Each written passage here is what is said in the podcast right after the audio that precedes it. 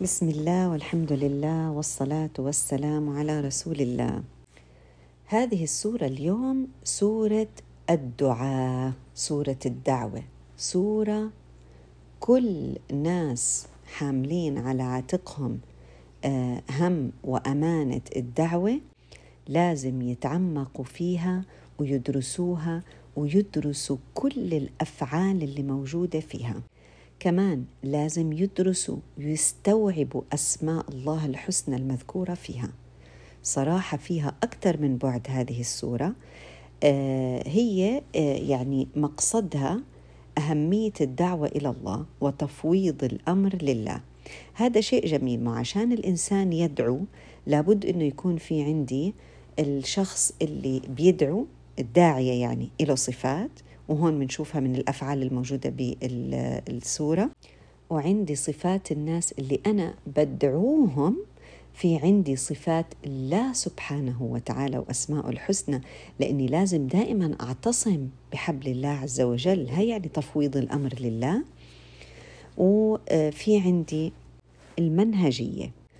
بما أنه هاي السورة عن الدعوة يبقى هاي مش إلي أنا مش داعية. لا لحظة لحظة استني شوي. إحنا كلنا دعاء. أول شيء الإنسان لازم يتذكر إنه هو بيدعي نفسه لأنه مرات نفسه تفلت منه فلازم يعرف كيف يحكي معاها. بعدين إذا كنا إحنا متزوجين ممكن نضطر ندعي أزواجنا. ممكن إذا كان إحنا كمان عنا أولاد أكيد إحنا بندعي أولادنا. كلكم راع وكلكم مسؤول عن رعيته. آه، وأيضا قد يكون الإنسان حمل على عاتقه دعوة المجتمع سواء دعوة المسلمين أو دعوة غير المسلمين. إذا أكيد مكانك هون صح وأكيد لازم نعرف إيش هي المعاني اللي إحنا لازم تكون مترسخة عنا وإيش الصفات اللي لازم نبعد عنها. قبل ما نبدأ بالعمق أول شيء بدنا نعرف إيش هو مقصد السورة. الحقيقة هون السورة فيها مقصدين. المقصد الأو أو زاويتين بنطلع عليهم يعني من ناحيتين. واحدة أهمية أهمية الدعوة إلى الله وتفويض الأمر لله عز وجل. كلمة تفويض نحط تحتها خطوط. وكمان غافر الذنب لمن آمن وشديد العقاب لمن كفر. الزاوية الأولى من زوايا هاي السورة أهمية الدعوة إلى الله وتفويض الأمر. آه، مقصد السورة هذا هو موضوعاته. إيش؟ أول شيء أسلحة الداعية. بدي أعرف أنا كوحدة داعية آه، في عندي رسالة عندي هدف آه، في عندي آه، مبدأ أنا عايشة عشانه. إيش المفروض تكون الموضوعات اللي بتهمني إني أنا أتطرق لها؟ إيش أسلحتي؟ أول شيء علاقتك بالقرآن تنزيل القرآن. اثنين أتعرف على صفات الله عز وجل. آه بعدين آه يعني كيف أن الله سبحانه وتعالى يمقت الشرك؟ أتعرف على طريقة الحوار بين الضالين والمضلين بينهم وبين بعض وأنا كيف أجادلهم بالتي هي أحسن؟ أعرف آه كيف أتواضع لأنه كلمة الكبر ذكرت بدرجة مش طبيعية في هذه الآية. كلمة الكبر والجدال. واصلا الكبر هو سبب الجدال والعناد. اذا أنا كداعيه كيف بإيش لازم أتسلح؟ بالتواضع لله سبحانه وتعالى صاحب هذه الأسماء الحسنى. آه، أمر النبي صلى الله عليه وسلم بالصبر موجودة يا الله قديش موجود الصبر الصبر وتفويض الأمر إلى الله. إيش هي أسماء الله سبحانه وتعالى؟ صفاته اللي ذكرت في هذه السورة عشان أنا لازم إني أنا أعرفها. قبل ما أحكي مع أولادي أول إشي العزيز. العليم غافر الذنب قابل التوب شديد العقاب ذي الطول. يعني صاحب التفضل. لاحظوا توحيد الربوبية قديش واضح في هذا الحوار. بعدين لا إله إلا هو كمان إليه المصير. الحكيم العلي الكبير. يريكم آياته وينزل لكم من السماء رزقا. رفيع الدرجات ذو العرش يلقي الروح من أمره على من يشاء من عباده لينذر يوم التلاق. يوم هم بارزون لا يخفى على الله منهم شيء. لمن الملك اليوم؟ لله الواحد القهار. شوفوا كمان توحيد الألوهية قديش في توازن بينهم. إن الله سريع الحساب يعلم خائنة الأعين وما تخفي الصدور يقضي بالحق السميع البصير قوي شديد العقاب وما الله يريد ظلما للعباد. الله يقول إنا لننصر رسلنا والذين آمنوا في الحياة الدنيا ويوم يقوم الأشهاد. وقال ربكم ادعوني أستجب لكم إن الذين يستكبرون عن عبادتي سيدخلون جهنم داخرين. الله الذي جعل لكم الليل لتسكنوا فيه والنهار مبصرا. إن الله لذو فضل على الناس ولكن أكثر الناس لا يشكرون. ذلكم الله ربكم خالق كل شيء. لا إله إلا هو. فانى تؤفكون. الله الذي جعل لكم الأرض قرارا والسماء بناء وصوركم فأحسن صوركم ورزقكم من الطيبات. ذلكم الله ربكم فتبارك الله رب العالمين. هو الحي لا إله إلا هو فادعوه مخلصين له الدين. الحمد لله رب العالمين. أيضا ذكرنا هو الذي خلقكم من تراب ثم من نطفة ثم من علقة وهكذا أطوار الخلق. هاي من الأشياء اللي إيش؟ الله بقولنا ولعلكم تعقلون. أيضا هو يحيي ويميت فإذا قضى امرا فإنما يقول له كن فيكون. إرسال الله سبحانه وتعالى للرسل دليل رحمته ولذلك هو يقضي بالحق أيضا. جعل لكم شوفي قديش في تذكرة بالرزق. جعل لكم الأنعام لتركبوا منها ومنها تأكلون. نركب عليها وعلى الفلك يريكم آياته. أفلم يسيروا في الأرض فينظروا كيف كان عاقبة الذين من قبلهم. بذكرنا دائما تذكير. بعد التذكير بالنعم ماذا يملك الإنسان إلا أن يقول الحمد لله رب العالمين؟ تنتهي هذه السورة بتذكير الناس بالنعم؟ يعني إيش؟ أشكروا تفكروا احمد الله عز وجل وبتاخدنا عشان نرتبط في بدايتها كمان. إيش أصلا كانت بدايتها؟ كانت بتذكرني بأن الله غافر الذنب وقابل التوب. ذي الطول. إيش يعني ذي الطول؟ يعني ذي النعم. لا إله إلا هو إليه المصير. بعدين بيجي مشهد الملائكة الذين يحملون العرش. شو بيعملوا؟ أول شيء يسبحون بحمد ربهم. شوفوا كيف هم بيحمدوا الله عز وجل ويؤمنون به. وهذا دليل. طب ما هم أكيد ما يعني الملائكة يعني هم أصلا لا يعصون الله. أكيد بؤمنوا به. بس هم بقول لك العلماء حتى يبينوا أهمية وفضل وشرف الإيمان بالله عز وجل. ويستغفرون. آه رجعنا مرة تانية. بيستغفروا لمين؟ للذين آمنوا. معناتهم هم حيعملوا إيش؟ حيعملوا ذنوب وهذا دليل رحمة الله عز وجل. بس أصلا انتهت سورة الزمر بإيش؟ برضه بمشهد وترى الملائكة حافين من حول العرش يسبحون بحمد ربهم. كمان مرة شوفوا كيف الحمد. وقضي بينهم بالحق وقيل الحمد لله رب العالمين. هذا أول درس لازم كل شخص يكون هاي الأسماء وصفات الله عز وجل راسخة راسخة تماما في عقله وفي عقل من يدعو. طيب رقم اثنين هذا بقودنا إلى صفات الناس المؤمنين. الله على الأفعال اللي موجودة سواء كان يعني آه، رح ألخص لكم اللي هي الصفات اللي مذكورة والصفات اللي هي عكس صفات المشركين. مثل إيش؟ لا نجادل في الحق ولا إحنا نحاجج بالعلم اللي عندنا معناته إحنا شو لازم نسوي؟ لازم نتعلم. اذا لازم يكون عندنا علاقة بالكتاب. كمان دعاء الله سبحانه وتعالى. الدعاء للنفس والدعاء للغير. شوف يا الله يا الله على الأدعية.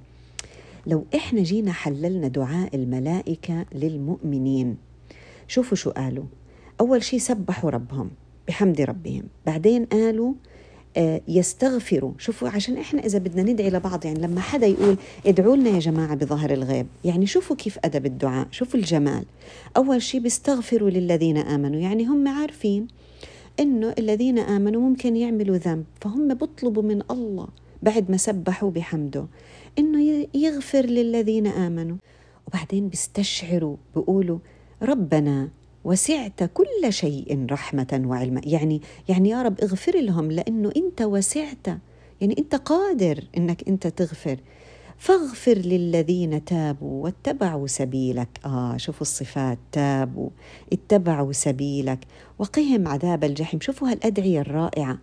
كان كمل. ربنا وأدخلهم جنات عدن التي وعدتهم. ومن صلح شوفوا كيف الدعاء يا الله. مش بس للإنسان يعني مش بس للأخت أو لأختك أو لأخوك أو لحل أنت بتحبيهم. ومن صلح من آبائهم وأزواجهم وذرياتهم. شوفوا كيف حب الخير للناس. إنك أنت العزيز الحكيم. كلمة العزيز. يا الله قديش تكررت. العزيز يا جماعة اللي مش محتاج حدا. إحنا اللي محتاجينه بس. وكملي كملي لسه الدعاء. وقهم السيئات. يعني احميهم يا رب من إنهم يعملوا كمان ذنوب. ما تخليهم يعني مش بس اغفر لهم. وقهم السيئات. ومن تقي السيئات يومئذ فقد رحمته شوفوا كيف التذكرة برحمة الله. دائما عم بذكروا نفسهم وبيستشعروا استشعار رحمة الله. وذلك هو الفوز العظيم. يا سلام أعظم الدروس في الدعاء. هيك الواحد بدعي يا جماعة هيك. طيب إيش كمان غير الدعاء عندهم صفات؟ آه، في تسبيح تمجيد تسبيح وتمجيد لله سبحانه وتعالى. في عندي آه، إنابة إيمان باليوم الآخر. وأنذرهم يوم الآزفة الأي الآزفة يعني اللي بتيجي بسرعة هذا اسم من أسماء يوم القيامة. قبلها إجا إن الله سريع الحساب. يعني مثل ما برزق عباده بساعة واحدة كلياتهم بيقدر يحاسبهم بساعة واحدة هو هل يعجز شيء رب العالمين؟ طبعا ساعة مش معناها ساعة من ساعاتنا يعني بلحظة. عندهم توازن ما بين الخوف والرجاء قابل التوب شديد العقاب. تواضع منقطع النظير يخافون على قومهم. مثل ما قال العبد المؤمن من آل فرعون قال ويا قومي شو قد بضلهم يقول ويا قومي ويا قومي للتودد إني أخاف عليكم يوم التناد. إيش هذا يوم التناد؟ يوم يدعى كل أناس بإمامهم وينادي بعضهم بعضا. فينادي أصحاب الجنة أصحاب النار وأصحاب النار أصحاب الجنة وينادى أصحاب الأعراف وينادى بالسعادة والشقاوة وينادى حين يذبح الموت. يوم التناد هدول القوم يتبعون الهدى وسبيل الرشاد عارفين وزن الدنيا من الآخرة يذكرون ويقولون وأفوض أمري إلى الله إن الله بصير بالعباد. بتفكروا دائما بنعم الله سبحانه وتعالى لأنهم هم من أولي الألباب. وهذا بخليهم يصبروا هذا هو اللي بيصبرهم على الأذى. وكمان بيستغفروا. سبحان الله بيستغفروا وبيقولوا مثل ما بتقول الملائكة في بداية السورة يسبحون بحمد ربهم بالعشي والإبكار يلوذون بأسماء الله الحسنى. وهذا بيساعدهم إنهم يبقوا على طريق التقوى يلتزموا أوامر الله عز وجل ويبتعدوا عن نواهيه. الدعاء الدعاء الدعاء قمة التواضع.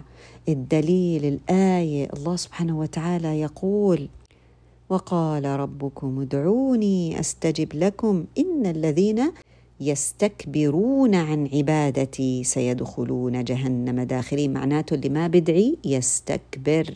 عن عبادة الله. عندهم قدرة على التخيل لأنه شوفوا قد إيه رب العالمين بيوصف لنا دائما بحطنا في مشاهد مشهد التنادي هذا يوم. كيف كيف بقعدوا الضالين والمضلين بتحاججوا مع بعض في جهنم ويوم القيامة وهكذا. ربنا بده إيانا نتخيل هاي الأشياء. سبحان الله يعني هاي من الأشياء اللي فعلا مفروض الداعية تكون عنده علشان يقدر يوصف للناس ويكون قريب من مشاعره ومن مشاعر الناس اللي بدعيهم ومن المشاعر اللي رب العالمين بده إيانا نوصلها. دائما بيتعظوا من القصص ومن قصص السابقين. أذكياء مش لازم يوقعوا في نفس المشكلة لكن يتعظوا. وهذا أكيد بقودنا أنه نعرف مين صفات الناس اللي إحنا ممكن ندعيهم إلى الله عز وجل. ممكن يكون في عندهم مقت وكذب وجدال في الدنيا والآخرة. إيش يعني؟ يعني بيجادلوا إنه لا هاي النعم مش من الله عز وجل هاي مني هاي من شطارتي. وفي الآخرة إنه لا ما في يوم آخر. ولن نحاسب.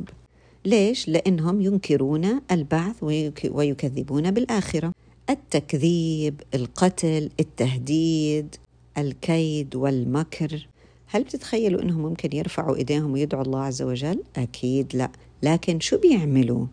بيحاولوا يقنعوا الناس إنهم هم بدهم مصلحتهم وإنهم خايفين عليهم إنهم هم بيعرفوا الطريق الصحيح وهم عارفين إيش هو سبيل الرشاد.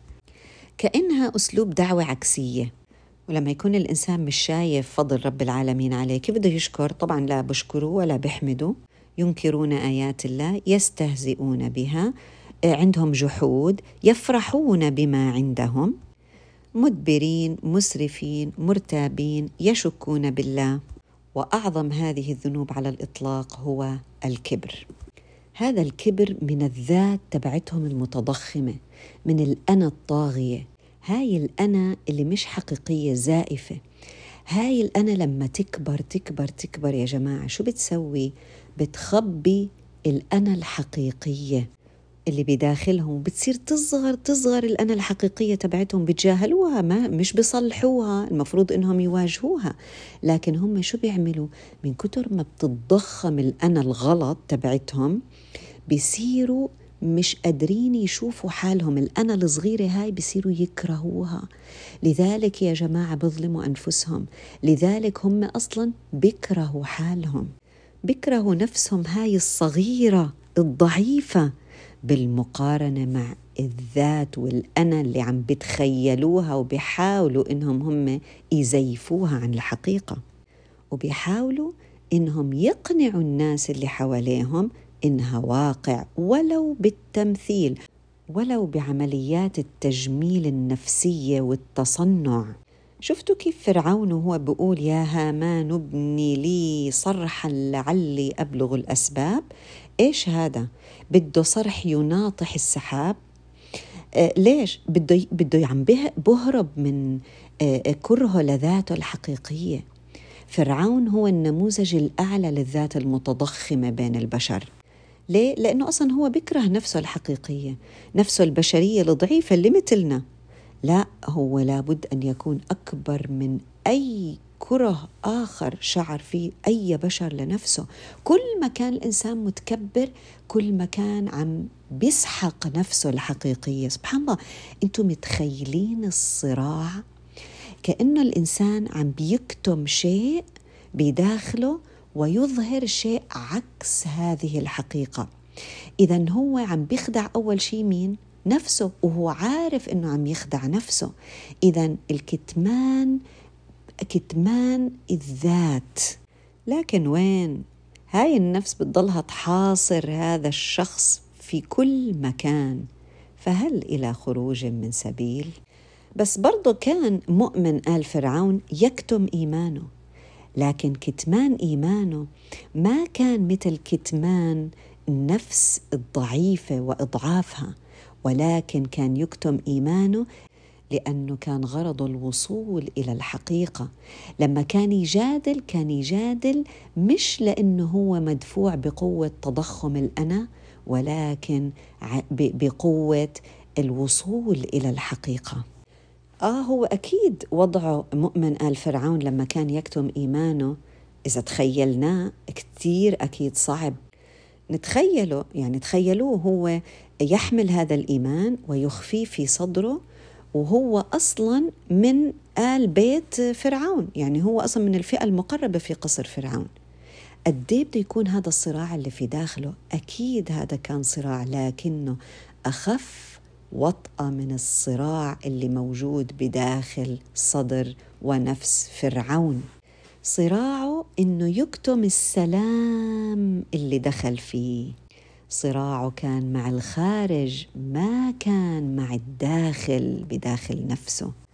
إلى أن صار إنه هو ما بيقدر يكتم أكثر من هيك فكان صار لازم إنه آه، يجهر بالحق. قديش منا لابس أقنعة وعم بخبي الذات تبعته عشان يرضي الناس يا جماعة. لازم نصحى لازم نتصالح مع أنفسنا ونوصل لهذا السلام اللي تدعو له هذه السورة العظيمة. اللي فتحت المجال لأي حدا إنه يتوب قابل التوب. يعني غافر الذنب مفتوح المجال لكن كمان تسمت باسم المؤمن. وأيضا سورة حاميم المؤمن. وهي تزكية لهذا المؤمن اللي من آل فرعون اللي عمل هاي الدعوة. وكمان هي سورة حاميم الأولى لأنه السور اللي جاي بعدها في ترتيب المصحف أيضا آه، يعني بعضها يبدأ بالحواميم. ولأنها سميت سورة غافر أيضا بسورة المؤمن خلينا شوي نوقف عند قصة مؤمن آل فرعون وناخذ منها العبر. آه، مؤمن آل فرعون قال كلمة فظيعة قال وأفوض أمري. يعني في توكل وأفوض أمري إلى الله إن الله بصير بالعباد. طيب إيش الأسلوب اللي استخدمه علشان إحنا نعرف كيف نتحدث وكيف نقوم بالدعوة. أول شيء إذا أنتم بتتابعوا آه، الآيات أول شيء لازم نعرفه إنه هو ليس نبي. يعني الدعوة مش بس على الأنبياء مش لازم ينزل علينا وحي علشان إحنا ندعو ولكن إحنا معنا الوحي معنا القرآن معنا العلم ومعنى رب العباد بكل الصفات اللي إحنا تأملنا فيها. اللي رح تخلينا نقدر نوقف في ونتحدى عقبات الطريق اللي أكيد رح يكون شاق ومليء بالمتاعب. يا جماعة كل طريق بناخده فيه فيه تعب يعني. فيعني قد إيه حلو إنه إحنا ناخذ طريق فيه تعب بس فيه أجر. طب شو أسوي؟ أفوض أمري إلى الله وأستمر في الدعوة وأحتسب. استخدم هون آه، آه، هذا الرجل المؤمن آه، أسلوب الإقناع العقلي. قال أتقتلون رجلا أن يقول ربي الله وقد جاءكم بالبينات من ربكم. وإن يك كاذبا فعليه كذب وإن يك صادقا يصبكم بعض الذي يعدكم. كلام عقلي بدخل العقل, العقل. كمان الإقناع الأخلاقي تواضع مع الناس. يا قوم كل شوي يا قوم يا قومي. بعدين شو قال لهم؟ يا قوم لكم الملك اليوم ظاهرين في الأرض. شوفوا كيف الذكاء في اختيار الألفاظ لما يتحدث عن الملك. قال لهم لكم الملك اليوم لكن لما تحدث عن النصر قال فمن ينصرنا؟ يا عيني دخل نفسه معاهم لأنه هو يحتاج إلى النصر وما تكبر. ولكنه أنزل الناس منازلهم. كمان كان في عنده الإقناع بالمشاعر صدق العاطفة. ويا قوم إني أخاف عليكم يوم التناد. لأنه إحنا لما نحب الناس نشعرهم إنه إحنا بنحبهم وإنه إحنا يعني قديش يعني حابين رحمة الله سبحانه وتعالى تصلهم وتصلنا وخوفنا عليهم من العذاب. يا قوم إني أخاف عليكم مثل يوم الأحزاب. استخدم التاريخ في الدعوة. مثل هاي الآية اللي هلأ ذكرناها. وأيضا ذكرهم بيوم القيامة ويا قوم إني أخاف عليكم يوم التناد. وختم هذا العقد الجميل من الدعوة بدعاء. دعاءه وأفوض أمري إلى الله. الدعاء آه، سبحان الله اللي هو بيشبه دعاء الملائكة. الدعاء اللي فيه إخلاص لله سبحانه وتعالى. ورد لفظ دعاء بمشتقاته 18 مرة في هذه السورة لدليل أه- هو سلاح المؤمن. آه لفظ غافر خمس مرات الإيمان 12 مرة أرسلنا 12 مرة يجادل ومشتقاتها خمس مرات متكبر سبع مرات يهدي خمس مرات سبيل خمس مرات. إيش هالسوره العظيمة الجميلة؟ قال عبد الله بن مسعود رضي الله عنه الحواميم ديباج القرآن. تعرف شو يعني ديباج؟ يعني زينته. هاي السوره ترتيبها في المصحف أربعين رقم أربعين هي مكية. وفي النزول نزلت كان ترتيبها رقم ستين. وقبل ما نترك هاي السورة بقولنا الله سبحانه وتعالى ولقد أرسلنا رسلا من قبلك منهم من قصصنا عليك ومنهم من لم نقصص عليك. وما كان لرسول أن يأتي بآية إلا بإذن الله. عم بإذن الله سبحانه وتعالى؟ ما تفكر حالك أيها الإنسان الذي تدعو إلى الله عز وجل؟ أنت لحالك لا هذا هو ديدن الكون. وفي ناس قبلك ثبتوا على الحق. مش لازم تعرف أسمائهم مين هم. إحنا ما بنعرف مين أسماء كل الرسل. لكن إحنا متشابهين معهم في العمق وفي الجوهر وفي الهدف. وعلينا أنه ننتبه لأنماط الناس المتكررة في سلوكياتها اللي هم حول الرسل لأنه غالبا رح تضل تتكرر دائما رغم اختلاف الأزمنة والأماكن واللغات ودرجة تطور المجتمعات. في خاتمة السورة بتودعنا بملخص عام من التفكر في النعم وفي من مضوا قبلنا. يمكن ساروا لكن لم يبصروا جيدا. أو يمكن هم حبوا إنهم يضلهم في التيهان وفي الضياع. يمكن كان ضياعهم مهرب من إنهم يواجهوا حقيقة أنفسهم بسبب مقتهم لأنفسهم. أما نحن علينا نحافظ على طهارة قلبنا. نحب الناس اللي عم ندعوهم لله عز وجل. نحب أنفسنا ونتصالح معاها.